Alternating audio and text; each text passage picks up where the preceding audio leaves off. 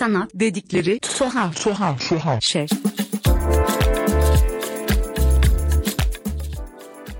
Herkese merhaba. Sanat dedikleri tuhaf şeyin 3. sezonunun 6. bölümüne hoş geldiniz. Bugün iki konuğum var.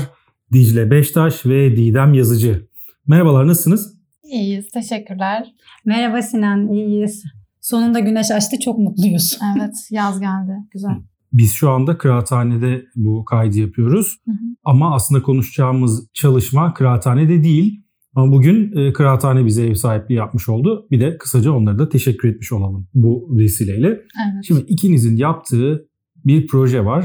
E, Tarabi Kültür Akademisi'nde şu anda bir rezidans programı için bir araya geldiniz. Ama enteresan da bir tanışma hikayeniz var.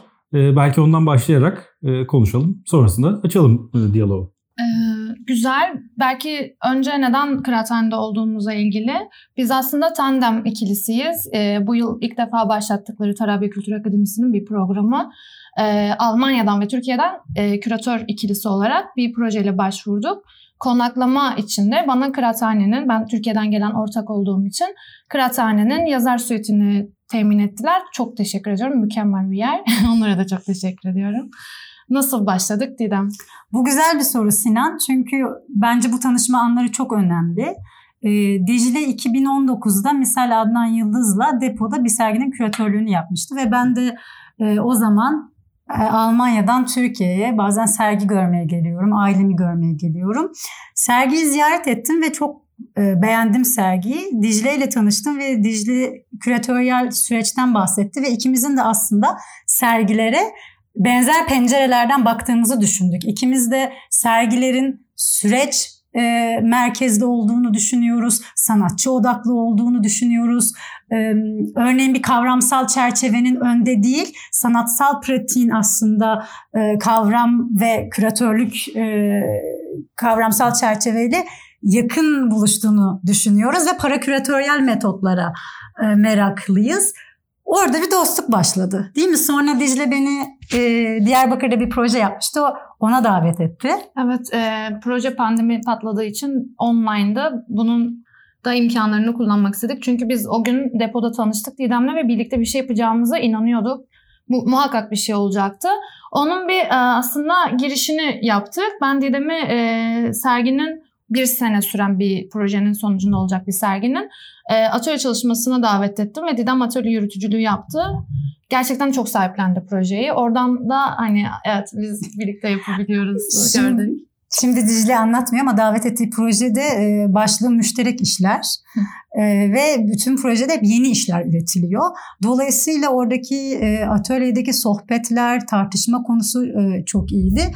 Dolayısıyla bizim böyle bir karşılıklı e, pratiklerimize e, yakınlığımızla bir bir adalık gelişti. Aslında fiziksel olarak birbirinize yakın değilsiniz. Yani Dicle sen Diyarbakır'dasın, Didem de genel olarak Berlin'de, Almanya'da. Ee, ve öyle olunca tabii aslında bu bağlantı fiziksel olarak çok fazla kurulamadı. Ama siz daha çok burada mı o bağlantıyı fiziksel olarak şekillendirmeye başladınız? Önce küçük bir şey düzeltme. Berlin'de yaşadım ama şu an Karlsruhe'de yaşıyorum. Ee, Güneybatı Almanya. Ee, bu soru tabii biz belirli bir projeyle başvurduğumuz için Tarabya'ya e, burada daha yoğun çalışmaya başladık.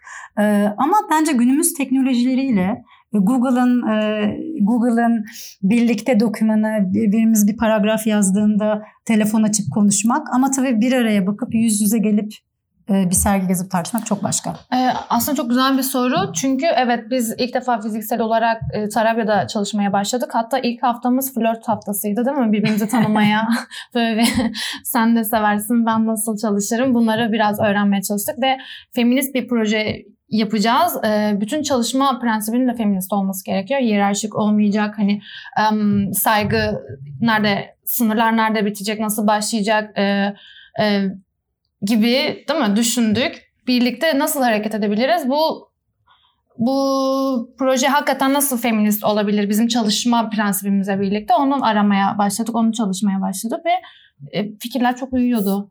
E, Dicle çok güzel bir konuya değindi. Etik olmak ne demek? E, bu hep düşündüğümüz bir şey. Kendi çalışırken de e, birbirimize birbirimize konuşmadan danışmadan ya da aynı fikirde olmadan bir e-maile yanıt vermek ya da bir sanatçıyla konuşmak mutlaka e, bir karar almadan önce e, konuşuyoruz, tartışıyoruz ve bütün projede bu şekilde şekillendi. Evet. Bu da aslında bir tür paraküratöryel bir pratik olarak düşünülebilir belki yani sizin henüz o işe başlamadan önce paraküratöryel pratiğe bir noktada kendi içinize başlamanız ve kendi süreçlerinizi böylece birleştirmeniz gibi geliyor bana. Doğru aslında paraküratöryeli şöyle tanımlarsak paraküratöryel aslında sergi yapımı dışındaki küratöryel olan her şey gibi tartışma programları, video programları, performans, performans ve her şey. Evet. Ee, hani bu e, diyalog sürecini de bir e, e, aslında sunum gibi düşünürsek doğru. Belki buradan da yavaş yavaş e, Tarabya'daki projeden bahsedebiliriz. Çünkü oraya doğru gidiyoruz galiba bu sohbette. O çünkü para küratöryel e, sürecin e, açımı oldu. Açı, açılması Evet, oldu. evet. Yani sergi fek- mekanın fiziksel bağlamı dışında da nasıl çıkabiliriz? Ee, bir sergi sadece koleksiyonların e, gösterilmesinden mi ibaret? Yoksa e, bir aslında onun araştırma süreci de onun kadar değerli mi? Ee, ki değerli. Ee, bu küratöryel süreci biraz aslında açmak istediğimiz, sunmak istediğimiz bir şey vardı ve onun için e, araştırma, arşiv çalışmalarına başladık. Projeyi anlatalım mı? Başlayalım. Aslında daha henüz başlıktan bile başlamadık. Belki Evet, başlıktan girerek başlayalım. Çünkü biliyorum aslında sizin üst- üstünde konuştuğunuz çok şey var bunun ve biz de daha öncesinde biraz konuştuğumuz için sanki ilk defa konuşmuyormuş muyuz aslında öyle bir durumdayız ama bir taraftan da dinleyiciler için ilk defa bir konuşma durumu oluyor. Ee, Hanımlar Aleminden Roza'ya adlı bir başlığımız var. Daha doğrusu başlığınız var. Biraz da ben de sahiplendim. Biraz e, anlamaya güzel. çalışarak. E, bundan sonrasını size bırakıyorum.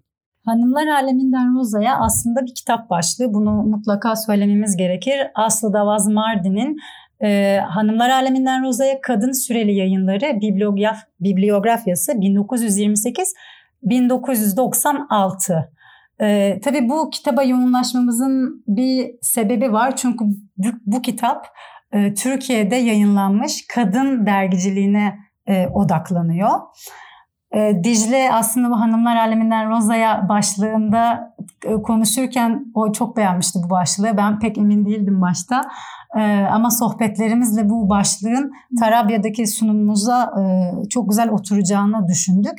Belki kısaca e, fikirden bahsetmek gerekirse bizim üzerine çalıştığımız proje Türkiye'deki Osmanlı döneminden itibaren günümüze gelen kadın dergilerine bakıyoruz. Özellikle feminist olanlara odaklanıyoruz ve özellikle Osmanlı dönemindeki o Ermeni, Kürt, Rum farklı kadın dergilerinin oluşu farklı dillerde e, ki Kadınlar Dünyası dergisi var. O her e, etnik kökenden gelen kadınlara da yer veriyor. Yani müthiş bir feminist tarih yazılmış bu dergilerde. Biz bu tarih üzerinden feminist sanata nasıl bakar, bakılabiliriz'i düşünüyoruz. Evet, e, kadın dergiciliğine bakarak oradaki örgütlenmeyi anlayarak yeni bir feminist e, perspektif, kendi gözümüzden yeni bir feminist perspektif oluşturmaya çalışıyoruz ve bunu bir kronolojiyle aslında açmayı planlıyoruz. E, bu kronoloji e, şu anki kronolojinin bunu işlemediğini, bunu çözemediğini fark ettik. Çünkü çok düz, çok beyaz e, ve tek bir kadın tipine aslında hitap eden bir kronoloji ve daha çok işte haklar verildi gibi okunan bir şey. Biz bunu e, buna karşı çıkıyoruz. Hayır böyle değil. Osmanlı'daki örgütlenmeye baktığınız, oradaki e, kadın dergiciliğine baktığınızda hayır. Aslında şu an verildi olan hakların hepsi o zaman mücadelesiyle verilen, hani alınan haklar. Biz bir kere önce bu lügatı biraz toparlamaya çalışıyoruz. Verildi değil, alındıya dönüştürecek bir kronoloji ve kesinlikle düz değil. Tamamen dallı budaklı. Her bu bizim işte bu kronoloji e, e, arşivden aslında aldığımız kritik anları belirleyerek o kritik anların hangi kadınlar için neyi ifade ettiğini oluşturacak yeni düz olmayan dallı dallı gerçekten ağaç dalına benzeyen ki bizim Tarabya'daki sunumumuz da öyle ağaç dalına benzeyen yeni bir kronoloji çıkarmak istiyoruz ve bu, bu kronolojiyi tabii ki evet e, sanat bağlamıyla da birleştireceğiz. E, Tarabya'da da bunun aslında sunumunu yaptık. Hanımlar Aleminden Roza'ya. İsmini de neden aslında Hanımlar Aleminden Roza'ya olduğunu söyle etmek gerekirse. E, ben bu isme evet bayıldım çünkü şunu görüyoruz. E, bir Osmanlı dergiciliği evet yani bir hanım sınıfından çıkıyor. Yani sürekli yani oku, okur yazarlığı olan e, elit bir hanım sınıfından geliyor. Ama e, sonrasında işte 90'larda e, siyah feminizmi tartışan bir Rosa dergisi çıkıyor. Kürt Kadın dergisi. Yani hanımlar aleminden Rosa'ya doğru gelirken Türkiye'deki feminist tarihi, feminist nasıl e, bir yön çizdi, nasıl değişti, neler yaşadı onu merak ediyoruz. O yüzden bu isim Yes. e, Dicle'nin anlattıklarına bir örnek vermek isterim. Çünkü bahsettiği o e, dergideki aktivizm çok önemli. Çünkü biz tarihte baktığımız zaman işte klasik düz kronolojide işte, e, kadınlara eğitim hakkı verildi. Ama bu nasıl alındı? Bin, e, tarihe baktığımızda 1914'te Müslüman kadınlara üniversite, o dönemin üniversiteye gitmeye hakkı verildiğini görüyoruz. Ancak dergiye baktığımızda örneğin Kadınlar Dünyası'nda 1913 e, sayısında e, neredeyse bütün yazılar eğitim hakkı odaklı ve inanılmaz. Biz bunlar e, Osmanlıcadan e, modern e, Türkçe'ye çevrilmiş e, bizden önce aslında gerçekten birçok araştırmacı bunları çevirmiş ve biz de e, sanat perspektifinden e, bakıyoruz. Ama görüyoruz ki 1913'te bu yazılar yayınlanmasa, bu baskı olmasa 1914'te ee, ne olacaktı? Dolayısıyla bu aktivizm çok kıymetli. Yani bilinçli bir toplumsal baskı demek doğru değil ama e, demokratik anlamda bir muhalif baskının oluşmasının sonuçlarını gördüğümüz bir arşiv gibi görüyorum. Ama şöyle bir yeri soracağım. Yani e, arşiv kavramı zaten çok böyle bıçak sırtı bir kavram. Yani kimin yazdığı ve nasıl yazdığı çok değiştiriyor. Şimdi sizin yaptığınız şeydeki kriter neydi? Yani siz bu olayı nerede o eksiği gördünüz de buradan böyle bir bakış açısı üzerinden gitmeyi düşündünüz? Hep onu anlamaya çalışıyorum. Çünkü bulduğunuz dergiler ya da işte kullandığınız neşriyat tırnak içinde belki bütün onların e, aslında belli bir editoryal tarafı da var. Yani siz bunları e, küratöryel bir kafayla bir editörlükle bir araya getiriyorsunuz. Buradan nereye çıkıyoruz? Çünkü bu bu arkasındaki fikir çok belli ama sizden sizin buraya katkınız çok değerli ve onu belki paylaşsanız çok iyi olur. Kısaca hemen şöyle diyebiliriz. Bu e, Dicle'nin de az önce bahsettiği o düz feminist tarihi yazımı e, bizi rahatsız ediyor. Çünkü e, Örneğin e, varlık vergisi çıktığında bu Ermeni ve Rum bir kadın için de ifade ediyordu. Ya da e, oy kullanma hakkı çıktığında bu bir Kürt kadın için de ifade ediyordu. Dolayısıyla bu birbirinin içine giren e, daha non-linear, düz olmayan, düz olmayan bir e, narratif çok önemli. Bu bu bizim için çok kıymetli. Evet, e, ek olarak e, queer dergicilik var e, mesela bu kronolojinin içerisinde biz bunu çok görmüyoruz. Evet tamam 90'da e, Kaos G ile çıktı. Ama yani öncesinde hiç mi yoktu bunun e, mücadelesi? Bir anda mı 90'da hadi biz queer çıkaralım? Değil. E, zaten şeyi söylüyoruz ya kendini kadın olarak gören, bunun beyanı olan işte bütün kadınlara doğru seslendiğimizi söylüyoruz. Tabii bunun içerisinde queer de var e, queer dergicilik mücadelesi de var aslında. Evet yani bizi bu kronolojinin işlemediğini çok e, artık belki öncesinden işliyordu ama şu an işlemediğini fark ettik ve bunu dönüştürmek istiyorduk. Dolayısıyla farklı arşivlere girmek de çok önemli. Bir arşiv e, asla doyurucu olmuyor. E, yeri geliyor tabii internette internete de giriyoruz. E, kadın eserleri kütüphanesi var ama Beyazıt var. Birçok bir, e, kaynak var. Belki bu tarih konusunda e, bizim de çok kafamızı kurcalayan e, bir konu var. Ben girizgah yapabilirim o konuda.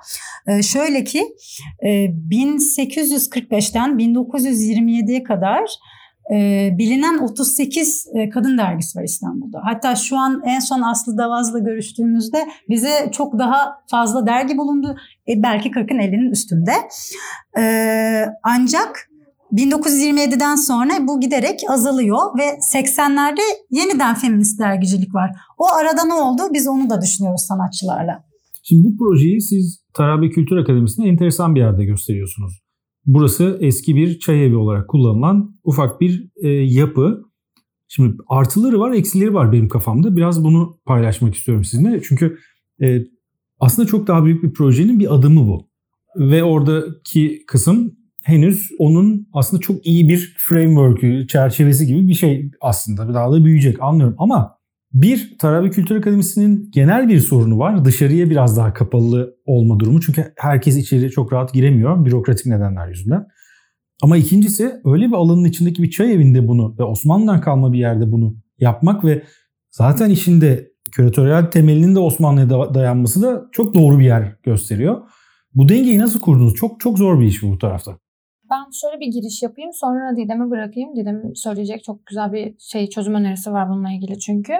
Evet biz e, araştırmamıza başlarken çok fazla arşive girdik çıktık e, ve inanılmaz bizi de heyecanlandıran hani girerken bununla karşılaşmayız herhalde diye düşündüğümüz şeylerle karşılaştık ve bunu açmak istedik. Bu aslında Tarabya'da bahsettiğin mekanda e, açtığımız şey küratöryel sürecimizin ilk sunumu ve e, evet biraz daha kapalı bir gruba açık çünkü bürokratik sebeplerden dolayı. Ama mekan bizi o kadar etkiledi ki hani oranın böyle bir içerisindeki o çay evi e, konsepti, çeşmesinin olması, e, etraftaki ağaçlar, bizim bu onunla kurduğu ağaçlarla kurduğumuz ilişki ve o kronolojiyle kurduğumuz ilişki, dallanması, onun açılması çok etkiledi bizi ve daha sonra e, mekanda bu işe referans veren sanat bağlamında işler de olacağını düşünerek bu olur dedik. Hatta aklımızdaki sanatçı da çok uyuyordu bu mekana. Mekansal olarak bizi çok etkiledi. Küratöryel sunumumuzu açmak istedik, sürecimizi açmak istedik.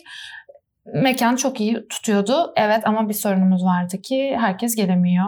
Aslında şunu da belirtmek lazım. Bu podcast'i dinleyen ancak Tarabi'ye gelip e, proje sunumunu görmeyenler için e, projeyi belki biraz görsel olarak tar- tarif etmek isterse e, bir duvarın üzerinde farklı boyutlarda e, 1845'ten 2000'lere kadar e, Türkiye'deki feminist dergilerin e, kapaklarından bir seçki yaptık ve farklı boyutlarda e, bunu aslında e, enstalatif bir şekilde e, duvara e, uyguladık. E, Dicle'nin söylediği o aslında ormanda olması, o Tarabya e, Kültür Akademisi'nin ormanda olması, o ağaçların içinde olması e, bize bu posterleri de aslında yerleştirirken fikirler verdi. Örneğin en en eski Osmanlı e, dergisini belki bir e, merkez aldık. Sonra daha e, sonra açılan yapraklar olarak düşündük farklı feminist dergileri. Çünkü anarşist feminist dergisi var, Kürt kadın dergisi var. Çok farklı işte queer dergiler var. Açılıyor zamanla. Ee, sorduğun soruda haklısın tabii şu an ne kadar kitleye ulaşıyor. Şimdi aslında bu e, kamu şu anda herkese açık olmaması e, ne biz aslında bir sorun olarak da çok görmüyoruz. Çünkü biz bu, bu projeyi zaten aslında e, sergiyi hazırlarken beyin fırtınası yapacağımız, belki de bizim davet edeceğimiz sanatçılar, araştırmacılarla orada bir tartışma alanı e, yapmak istedik. Elbette herkese ulaşmasını istiyoruz. Bunun için de Dicle'nin dediği e, ben şöyle bir şey yapmıştım. E, Instagram'da e, story olarak paylaşıp buyurun gelin bana mesaj atabilirsiniz dediğimde hiç tanımadığım ama e, projeyle ilgilenen insanların mesajlarıyla çünkü orası bir e, Alman konsolosluğuna ait olduğu için giriş e, giriş için biraz hazırlık gerekiyor. Bu şekilde sosyal medyadan da insanlara ulaşmış olduk. Hı hı. Ee, bir de tabii e, bu şey sunumu başka mekanlarda tabii bağlamına uyan başka mekanlarda da açmayı hatta tartışma programlarıyla desteklemeyi düşünüyoruz. Bunun yanı sıra podcastler düşünüyoruz bu projeyi açan, anlatan ya da tartışan, oradaki sorun olarak tespit ettiğimiz yerleri tartışan podcastler düşünüyoruz. Yani fiziksel olmayan mekanlar da düşünüyoruz aslında. Yazı dizileriyle desteklemeyi düşünüyoruz da yani kamusallığını her yoldan yavaş yavaş açmayı, aça aça finale doğru gitmeyi düşünüyoruz. Bir şey daha söylemek istiyorum. Süreç çok heyecanlı çünkü dergilere bakınca e, gerçekten e, daha be, belki yazılmamış, söylenmemiş sözler ya bir araya gelen şey çok heyecan verici. Peki bir soru soracağım sonra nedenini de soracağım. o serginin yani şu anki sergilemeyi yapacağınız yeri kararlaştırmadan önce orada daha önce yapılmış şeyden haberdar mıydınız? Daha önceki yapılan yerleştirme haberdar mıydınız yoksa e, o tamamen tesadüfi mi gelişti? Çünkü orada orası ile ilgili bir şey soracağım size önce bir cevap alayım. evet sergiden haberdardık. Yani ben haberdardım dedim sana. Evet Berel Madra e, arşivi üzerine bir sunum olduğunu e, gördük. Mekana girdiğimizde de zaten vardı e, duvardaki Stickerlar. sergi, evet sergi ve sanatçı isimleri. Çünkü niye? Burada enteresan olan taraf şu. E, o sergiyi kurarken ben de şey diye düşünmüştüm yani o, o dönemde çalışırken şimdi etrafta ağaçlar var. Orası bir yeşillik içinde Osmanlı çay evinde çalışıyoruz. Bir arşiv kuruyoruz ve o arşivin de o dönemki dijital taraftaki yapısı yine öyle dallanıp budaklanan bir şeydi. Ve şey demiştim kendi kendime. Biz bu kadar çalıştık bu arşiv oluşturduk böyle dallanıp budaklanıyor. Şimdi geldik bu ağaçların arasındayız. Aa ne acayip Osmanlı Bankası'nın logosu da bir ağaçtı falan diye düşündüm. Şimdi bunun üzerine yine bir ağaç metaforu gelince acaba bu çevrenin etkisi mi diye kendi kendime düşündüm. Belki de bu fazla para küratörel okuma bilmiyorum ama böyle bir şey oluşmuş olabilir mi ya da bilmiyorum ben mi çok şu anda e, fazla okumuyorum. Çok normal bence çok normal bir hepimiz de burada aslında üç küratör konuşuyor ve tabii ki de girdiğimiz mekan nerede tarihi nerede olduğumuz onlar çok ilişkili. Dicle e, aynı zamanda mimar. E, onun da mekana gidip mimar gözüyle e, baktığında o metaforları görmesi ve e, bunların hepsi çok kıymetli bence. Hı. Teşekkürler. Peki şu anda e, süreci bundan sonrası için e, Dice sen biraz zaten anlattın nerelere gidebileceğini, nasıl olabileceğini ama e, şu anda kararlaştırdığınız net bir şey var mı? Ya da belli bir süreci yani tarihsel olarak bir baktığımız zaman şu zaman artık bunu oluştururuz gibi bir şey mi? Çünkü bu çok karmaşık bir iş ve e, biliyorum ki arşivle çalışmak hem zor hem böyle çok zaman isteyen, çok sabırlı olmak gerektiren bir şey ve tarih koymak da çok zor geliyor. Aslında bunu biraz da şunun için soruyorum. Çünkü Türkiye'de herhangi bir projeyle çıktığınız zaman ya da dünyada da böyle ama Türkiye'de daha fazla bu var. Bir projeyle çıktığınız zaman sizden istenen çok kesin tarihler var. Bu ne kadar mantıklı özellikle böyle arşiv işlerinde onu bilemiyorum. Bu hep kafamdaki sorulardan biri. O yüzden sizin süreciniz nasıl gidiyor, ne yapıyorsunuz merak ediyorum. Ee, ya biz aslında çok e, yani böyle sekreter gibi oturup bütün gün masa başında çalışmamayı seviyoruz. Ormanda yürürken ya şununla konuşsak mı, böyle olsa mı acaba burayı buraya nasıl bağlarız gibi kuruyoruz projenin ana başlıklarını aslında. Sonra tabii mail atmamız gerekiyor ya da yazılar ya da dokümana bir şeyler eklemek gerekiyor ama gerçekten e, koca bir sergi planı varsa eğer bu planın e, çok önemli yani önemli noktaları hep bizim böyle sohbet ederken, yemek yerken ya da işte birinin o stüdyosunu gezerken ortaya çıkıyor. E, tabii ki şey var yani kurumlarla çalışacağımız için belirli deadline'larımız olması gerekiyor ama biz bunu çok böyle bir perspektifle bakmıyoruz. Hayır, proje süreç kendini oluşturuyor, kendini geliştiriyor, kendini inşa ediyor sürecin içerisinde bu proje. O yüzden e, onu böyle zamanla, mekanla sınırlandırmıyoruz, sevmiyoruz bunu evet. çok. Dicle çok güzel anlattı. Biraz daha akışkan çalışıyoruz. Bu çok kıymetli. İkimiz de evet Dicle Loading'in aynı zamanda Loading'le birlikte çalışıyor ve oranın programını yapıyor. Ee, ama ikimiz de bu aslında e, kurumsal e, kısıtlandırmaların özgür düşünüyoruz. Ama elbette günün sonunda e, bu sergi Almanya'da ve Türkiye'de gerçekleşecek. Şu çok önemli. Biz bir ekiple çalışıyoruz. Sosyolog, tarihçi, bu çok önemli sanatçılar. Çünkü çok kapsamlı bir proje. E, biz yalnızca küratörle, küratörleriz. E, serginin sergi sürecini belki e, birlikte ilerliyoruz ama bu kolektif kolektivite çok önemli. Aynı zamanda günümüzdeki e, feminist e, çevrim içi yayınlara gel, girmek de çok önemli. Çatlak Zemin gibi örneğin ya da beş harfliler gibi bu işbirlikleri çok kıymetli. E, umarım yanıtlayabildik sorunu. Sinan atladığın bir şey var mı? benim adıma yok ben ben çok keyif alıyorum şu an dinlerken mümkün olduğu kadar biraz daha ben de açmaya çalışıyorum konuyu ki çünkü ister istemez böyle yoğun bir konuda bahsedince bir yere insan odaklanınca bazı yerdeki bir bilgiyi o anda kaçırabiliyor ya da unutabiliyor. Benim çok sık yaptığım bir şey olduğu için çok iyi biliyorum küratörel tarafta en azından.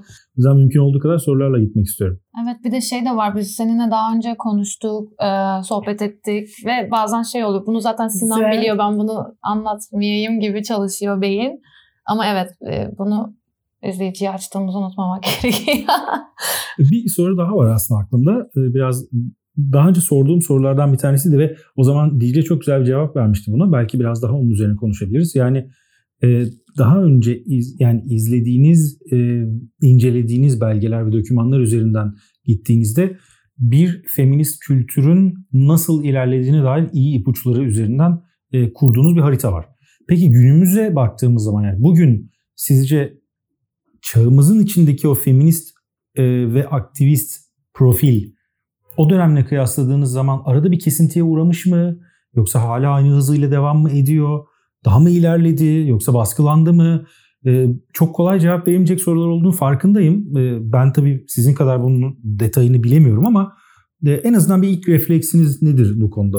Tabii Osmanlı'da e, Tanzimat döneminde hızla ilerleyen özellikle batılılaşmanın etkisiyle kadınları biraz ön sahneye alalım dürtüsüyle erkeklerin girişimleriyle gelişen bir feminist hareket var.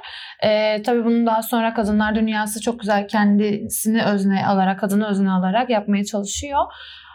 Cumhuriyetten sonra bir şey oluyor orada bir boşluk oluyor. Şey feminist dergicilik bağlamında daha çok işte anne rolü, e, bir aile nasıl yetiştirir, modern bir toplum nasıl inşa edilir? Bunu anneden anneye bu rolü vererek modern aileler yetiştirmeye dayalı bir dergicilik var. Örgütlenmede bu anlamda biraz şey duraksıyor. Duru, biraz değil bayağı duraksıyor. Daha sonra yine 80'lerin sonlarında hızlanmaya başlıyor. Ama evet şöyle bir şey var. E, Kadınlar dünyasına baktığımızda o dönem yani şunu işte eşit iş eşit ücret tartışıyorlar dergilerde E, ya da işte biz okuma hakkımızı istiyoruz ya da biz neden sadece postanelerde çalışıyoruz? Postanelerde çalışan kadın memurlar olarak bir bayağı bir e, bununla ilgili bir şey var. Hani bir külliyat var. E, neden sadece postanede çalışıyoruz gibi sorular yani çalışma hakkını alıyor sonra neden sadece burada çalışabiliyorum? Sonra neden ben bu maaşı alıyorum gibi. E, şimdi baktığımızda yine aynı şeyleri konuşuyoruz aslında. Evet çok bir e, değişiklik yok. Giderek de geriliyor bu durum. İstanbul Sözleşmesi'nin durumu belli. Bizi de aslında en çok etkileyen şey oydu. Biz şu an e, bu örgütlenmeyi dergiler üzerinden yapıyoruz. Acaba o zaman da böyle miydi sorusu ile başlamıştık. Şimdi e, kesinlikle öyle çünkü e, tarihe baktığımızda yine kadınların yazdığı tarihe baktığımızda 1913 senesi çok önemli Osmanlı'da. Çünkü hem Kadınlar Dünyası dergisi kuruluyor. Bütün editoryal ekip kadın ve aynı zamanda da e, Osmanlı e, Kadın e, Hakları Derneği kuruluyor. Kadın haklarını savunan aslında ilk feminist dernek kuruluyor. Dolayısıyla bu dergilerdeki aktivizm ve tabii o dönemin ruhuna göre de düşünmek düşünmek gerekir. Bu tabii 50 senelik boşluk çok enteresan. E, bunun tabii birçok sebebi var. E, bunu okuyoruz e, kitaplardan, araştırmacılardan birçok sebebi var ve aslında sergide de bunu tartışmak istiyoruz hem kamusal programlarda hem sergilerde. Ama günümüze getirirsek örneğin e, şu anki Tarabya'daki sunumda kullandığımız bir dergi kapağında mesela üstsüz memeleri açık bir kadın görüyoruz. Bu bir feminist dergi değil. Biz orada bir exception yaptık aslında ve o dergi kapağını kullandık. Şunu göstermek istedik. Yani Osmanlı döneminde basılmış Osmanlıca yazıyor üst, üstünde. Bunun biz daha sonra biraz daha belki edebiyat, biraz daha mizah, belki de zamanın erotik bir dergisi olduğunu anladık. Ama günümüzde bile Instagram'da meme yasaksa yani kadının memesini bir aslında tehdit edici bir unsur olarak gören bir anlayış var bugün ve onu da göstermek istedik bu sunumda. Evet biz göster pardon. Diyorsan. Biz göstermek istedik ama izleyici de direkt gelip aa evet şu an Instagram'a atamazsın bunu hemen yasaklanır diye yani çok güzel direkt e, anlaşılır bir durum olduğunu fark ettik. Yani evet sadece biz böyle bakmıyoruz demek ki o dergiye aslında. Evet. Şu da çok heyecan verici oldu. Tarabi Kültür Akademisi'nin organize ettiği Creative Talks'lar var. Sevgili Sinan bizde e, yolumuz aslında oradaki kesişti ve öyle tanıştık. E, oraya gelen birçok e, sanatçı ve araştırmacının da aslında bu konuda ne kadar heyecanlandığını gördük. Özellikle kadın sanatçıların bir takım dergileri bildiğini, derginin editörleri bu süreç çok kıymetli yani aslında bütün para küratöryel dediğimiz ve çok havalı bir kelime ama hani bütün mesele o aslında. Süreci paylaşmak ve birlikte tartışmak şu anda yaptığımız şey gibi. Ya aslında şöyle bir şey var. Şimdi mesela teknolojik gelişmelere baktığımız zaman biz bunun benzer şeylerini dünyada gördük. Şöyle gördük. Örneğin e, filmli e, makineler, fotoğraf makinelerinin ortaya çıkışında ya da Polaroid makinelerin yükseliş zamanında şunu fark ettik ki aslında orada kimyasalların e, renk değiştirmeleri genel olarak hep beyaz insan tenine göre ayarlanmış ve dolayısıyla siyah tenlerde tuhaf sonuçlar veriyor. Şimdi bugün bakıyoruz e, işte Instagram'ın Instagram'ın söylediğiniz bu e, mantığı ya da şeyi e, politikası aslında politikadan çok biraz algoritmaya dönmüş durumda. Yani bu defa işte kadın memocu gördüğü zaman bunu sansürlüyor ama erkek memocu gördüğü zaman bunu ondan ayırıyor ve sansürlemiyor. Şimdi bu bir, bu bir sorun. Çünkü o zaman kim neyi yazıyor onu kim yönetiyor sorusuna geliyoruz.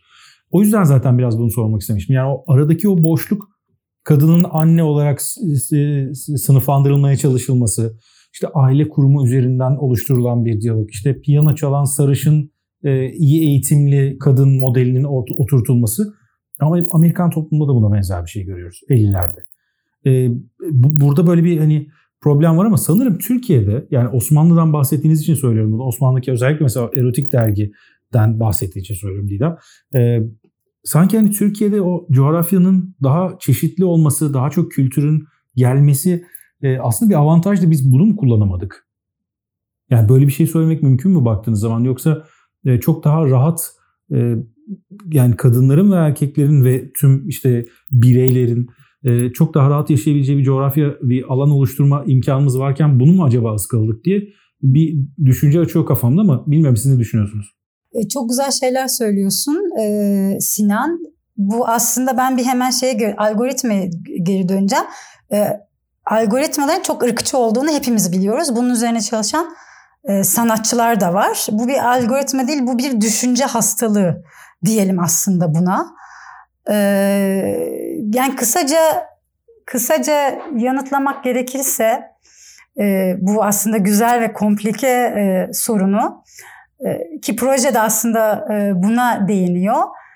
Bugünden 1923'e baktığımızda ne görüyoruz, ne olmuş ulus devlet inşası, bir e, Türkiye'li olmak, Türk olmak gibi bir e, tanım. E, e, tabii burada e, yaşanan ırkçılık ve aslında bir zalimlik de var. E, elbette Cumhuriyet'in e, geldiği, getirdiği nokta çok güzel e, bir nokta. Bağımsız bir Türkiye. Evet, e, kadın hakları da bir yere kadar çok gelişiyor. Çok e, çok iyi yerlere gelmişiz ama çok eksiklikler de var maalesef.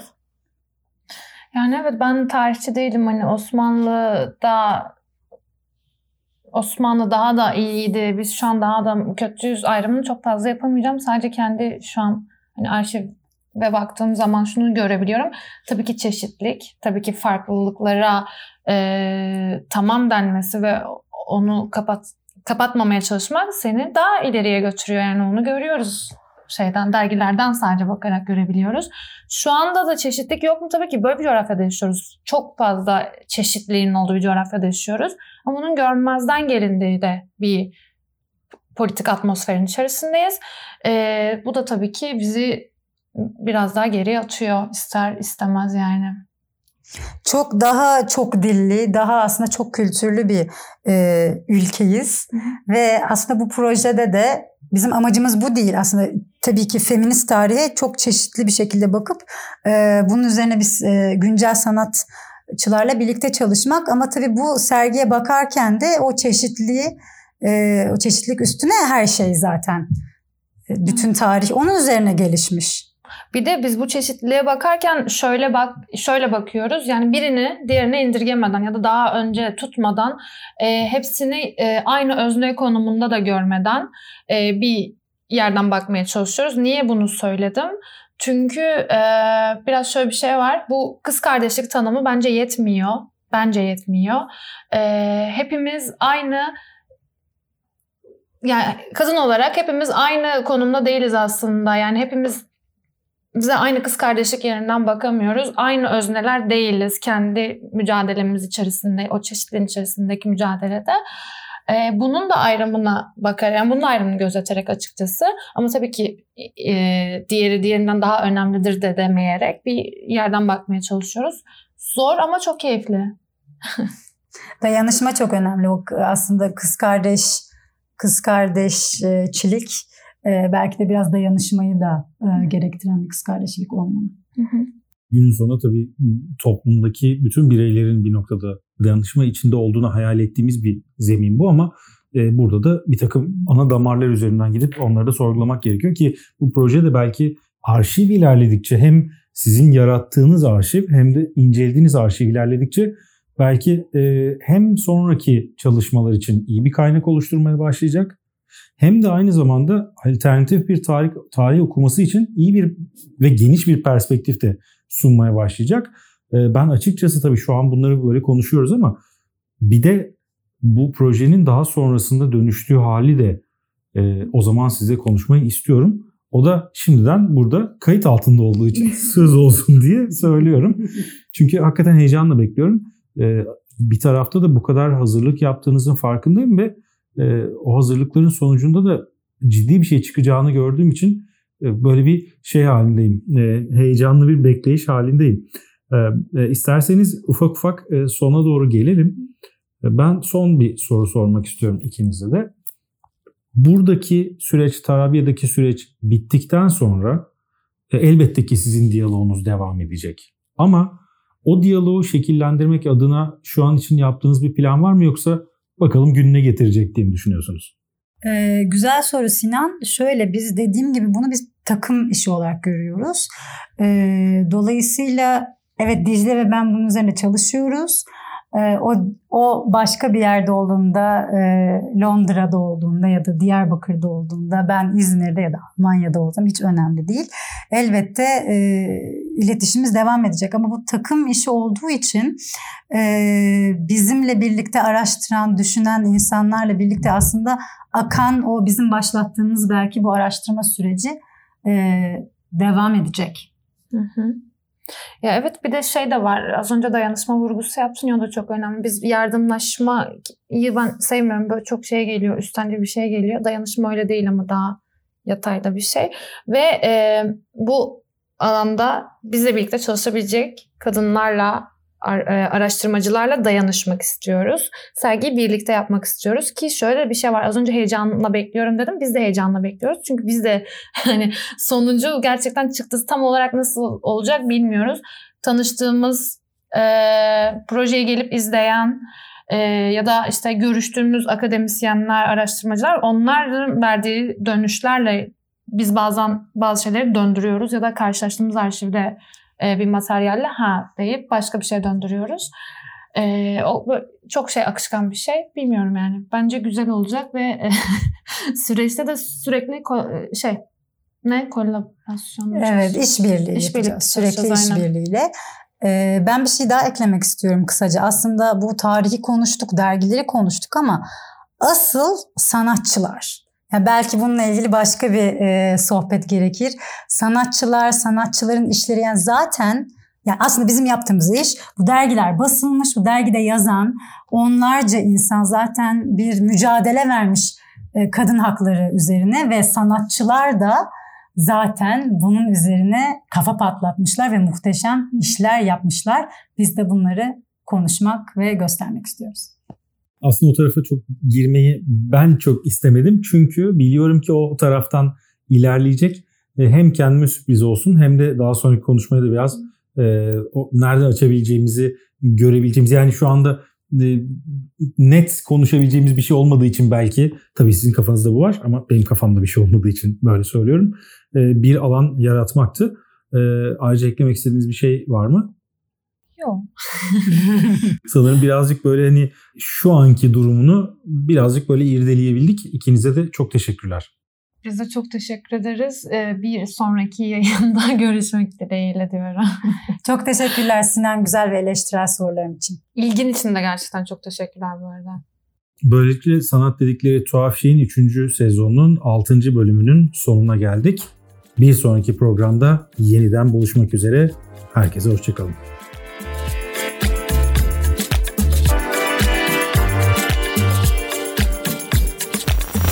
Tuhaf, tuhaf, tuhaf, tuhaf, tuhaf.